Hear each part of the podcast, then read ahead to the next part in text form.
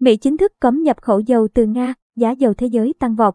Trong phiên giao dịch sáng ngày mùng 9 tháng 3, theo giờ Việt Nam, giá dầu thế giới tiếp tục tăng 4% so với phiên giao dịch trước khi thị trường phản ứng với tin tức. Mỹ chính thức ra lệnh cấm nhập khẩu dầu của Nga và Vương quốc Anh cũng dự kiến ngưng mua dầu từ Nga vào cuối năm nay.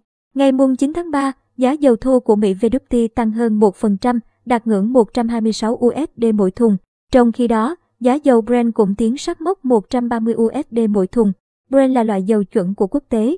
Trong phiên giao dịch ngày mùng 8 tháng 3 đã có lúc tăng lên đến 132,75 USD mỗi thùng rồi sau đó hạ nhiệt. Ngày mùng 8 tháng 3, Tổng thống Mỹ Joe Biden đã đưa ra tuyên bố nước này cấm nhập khẩu dầu và các sản phẩm năng lượng từ Nga do cuộc xung đột Nga-Ukraine. Quyết định này được các cử tri và các nhà lập pháp Mỹ hỗ trợ mạnh mẽ, cho dù động thái này sẽ khiến giá năng lượng của Mỹ tăng, dẫn đến lạm phát của nước này cũng sẽ tăng. Chúng tôi đưa ra quyết định này sau khi tham vấn với các nước đồng minh và đối tác trên khắp thế giới, đặc biệt tại châu Âu. Chúng tôi đang làm việc chặt chẽ với châu Âu và các nước đối tác nhằm đưa ra chiến lược dài hạn nhằm giảm sự phụ thuộc vào Nga, Tổng thống Biden nói trong cuộc họp báo mới. Đây, năm 2021, Mỹ nhập khẩu ước tính 672.000 thùng dầu trên ngày các sản phẩm dầu từ Nga, tương đương khoảng 8% tổng lượng nhập khẩu vào Mỹ. Theo số liệu cung cấp bởi Philippou Oil Associates dựa trên số liệu của Cơ quan Thông tin Năng lượng Mỹ EIA, mặc dù không phải nước nhập khẩu dầu thô lớn của Nga nhưng quyết định cấm vận của Mỹ có thể sẽ kéo theo quyết định cấm vận của các nước đồng minh. Cũng trong ngày mùng 8 tháng 3, tập đoàn Shell cũng có thông báo ngừng mua dầu thô của Nga và sẽ đóng cửa các trạm dịch vụ của mình ở nước này. Shell cho biết họ có kế hoạch chấm dứt ngay việc mua dầu thô của Nga trên thị trường giao ngay và không gia hạn hợp đồng, trừ khi có chỉ đạo khác từ các chính phủ. Công ty cho biết họ sẽ chuyển chuỗi cung ứng của mình sang loại bỏ hoàn toàn dầu thô của Nga.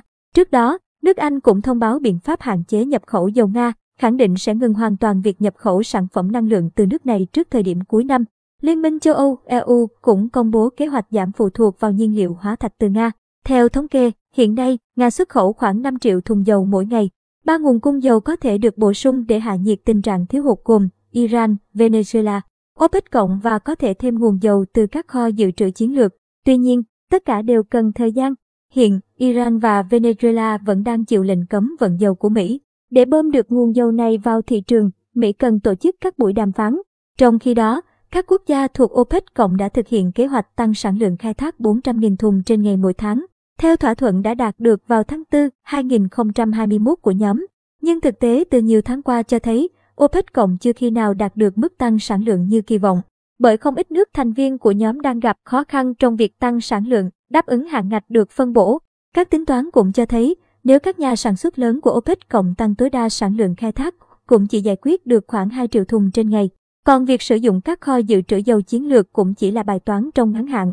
Con số 60 triệu thùng dầu từ các kho dự trữ chiến lược mà Mỹ và một số nước tiêu thụ dầu lớn thực hiện cũng chỉ duy trì được 30 ngày. Với kịch bản các nước này bổ sung 2 triệu thùng trên ngày vào thị trường, thu thủy,